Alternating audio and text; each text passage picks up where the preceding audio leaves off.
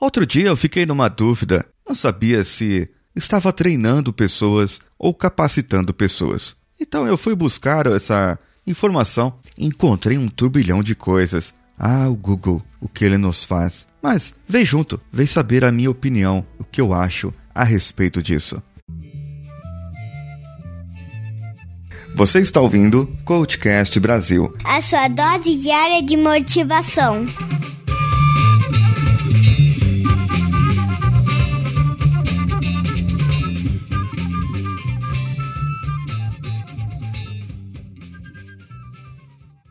Nem sempre treinamento é capacitação, ou capacitação é treinamento, ou sei lá como que é. É tecnicamente, na verdade, o treinamento é aquilo que você já sabe fazer, só que eles vão te informar de novo. E capacitação é algo novo, algo que você não sabe fazer. Pronto. E aí você aprende, tá bom? Vamos juntos? Até amanhã. Não, não é isso. O grande problema das empresas, o grande problema que eu vejo nisso não só nos treinamentos, ou que eles chamam de capacitação, é que há deliberadamente um esforço para se treinar. Deve se treinar, a pessoa deve ser capacitada, deve ser orientada, deve fazer aquilo, deve fazer aquilo outro, mas nem sempre é dito para a pessoa por que você deve fazer isso. Qual o objetivo final de você fazer isso? Por que, que você deve estar ali é, empenhado em fazer algo que em dispor do seu tempo? Dispor do seu tempo, sair da sua mesa, da sua zona de conforto e colocar ali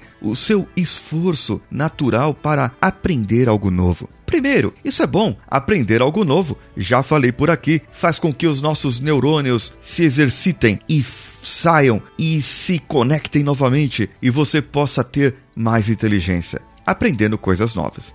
O treinamento é algo que já conhecido. Por exemplo, um operador de uma máquina, ele vai operar uma nova máquina, ele vai passar por um treinamento naquele novo modelo. É, só que muitas vezes as pessoas confundem porque eu vou capacitar. Capacitar é pegar essa pessoa, colocar ele em um outro processo, fazer algo que ele não fazia antes. Eu tenho que capacitar, ou seja, desenvolver novas capacidades nele. O treinamento eu só vou realçar as próprias capacidades, as próprias competências que aquela pessoa tem. Já a capacitação, eu vou usar essas competências que ele tem ou outras competências para que ele utilize em uma outra ferramenta, em uma outra coisa. Estamos entendendo? Por aí? Eu vou dar o um exemplo aqui, é um exemplo básico que eu já falei sobre dom, aptidão, talento e tudo mais. Então vamos dizer assim: você vê aquela criança que desde pequenininho ele pega os instrumentos musicais, assopra, começa a tirar música sozinho no violão, sozinho no piano, no teclado. Oh, é um gênio musical. Então, por causa disso, você não vai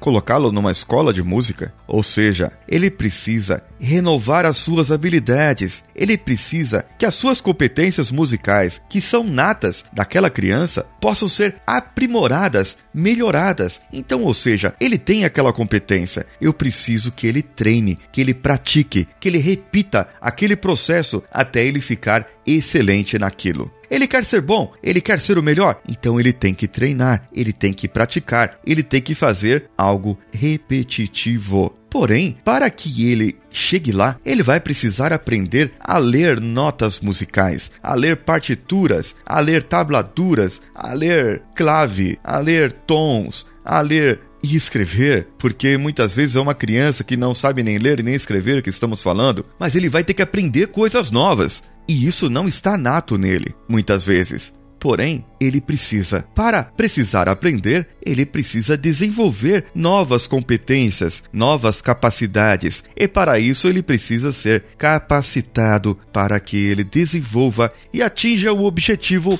master, o objetivo maior, que é ele entrar na orquestra sinfônica, por exemplo. Isso é um sonho que aquela criança que começou com o dom da música, ele tem. E o objetivo maior é aquele. Por isso eu sempre digo: nunca desista dos seus sonhos. Você tem um sonho de abrir uma empresa, por exemplo, e você quer se tornar um empreendedor, mas não tem condições hoje. Faça seu plano, mas para isso você precisa se capacitar. Você já tem o dom é nato em si de empreender, de fazer coisas novas, de mudar, de querer melhorar, de gerar novos recursos. Então, você precisa treinar isso, praticar mais, treinar mais, exercitar mais essas suas próprias aptidões e capacitar outras que você não tem, mexer com recursos financeiros, planejamentos, é, estratégias de agenda, estratégias de mercado e muitas outras coisas que você não sabe ainda, mas que você precisa para atingir o seu objetivo. Ter uma empresa próspera e feliz, eu preciso ter todas essas competências. Você precisa do seu treinamento e da sua capacitação. Tá clara a diferença? Existem empresas que elas são tão boas em explicar isso, tão boas em falar isso para os seus colaboradores, que mesmo depois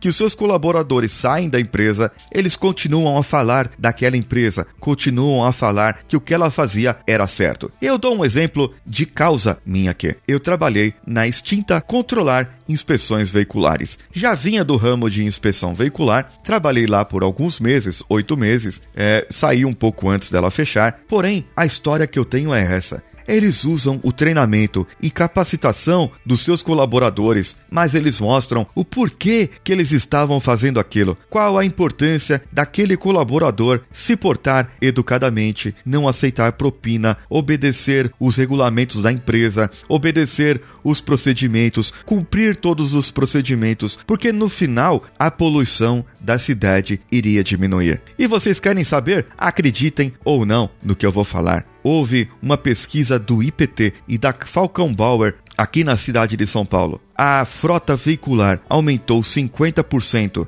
de quando a Controlar foi criada até quando ela foi extinta, e a poluição diminuiu 30%. Isso pesquisas de institutos sérios. Então, fica aí. Valeu a pena eles investirem no treinamentos e na capacitação daqueles colaboradores? Eu acredito que valeu, porque só assim eles atingiriam o objetivo deles, que não era ganhar dinheiro, era diminuir a poluição. Viram como é efetivo? Eu ainda acredito nisso. Se você acredita em outra coisa, vem falar comigo. Responde aí o meu e-mail.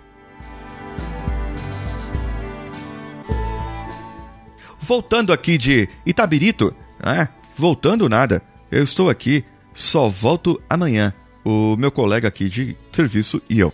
Só voltaremos amanhã. Hoje estou um pouco derrubado. O tempo aqui, ele é meio estranho. Pode estar frio aqui em BH e lá em Tabirito calor, ou vice-versa. E eu acabei, sei lá, engripando, tendo algum mal-estar, e hoje eu não aguentei sair do quarto. Vou ver se resolvo algumas coisas por aqui, gravar alguns episódios e depois eu vou descansar. Não posso vacilar nem um pouco na alimentação. Por isso eu trouxe o shake para tomar. Porém, confesso, está sendo um desafio enorme para mim. Eu preciso me empenhar mais do que venho me empenhando.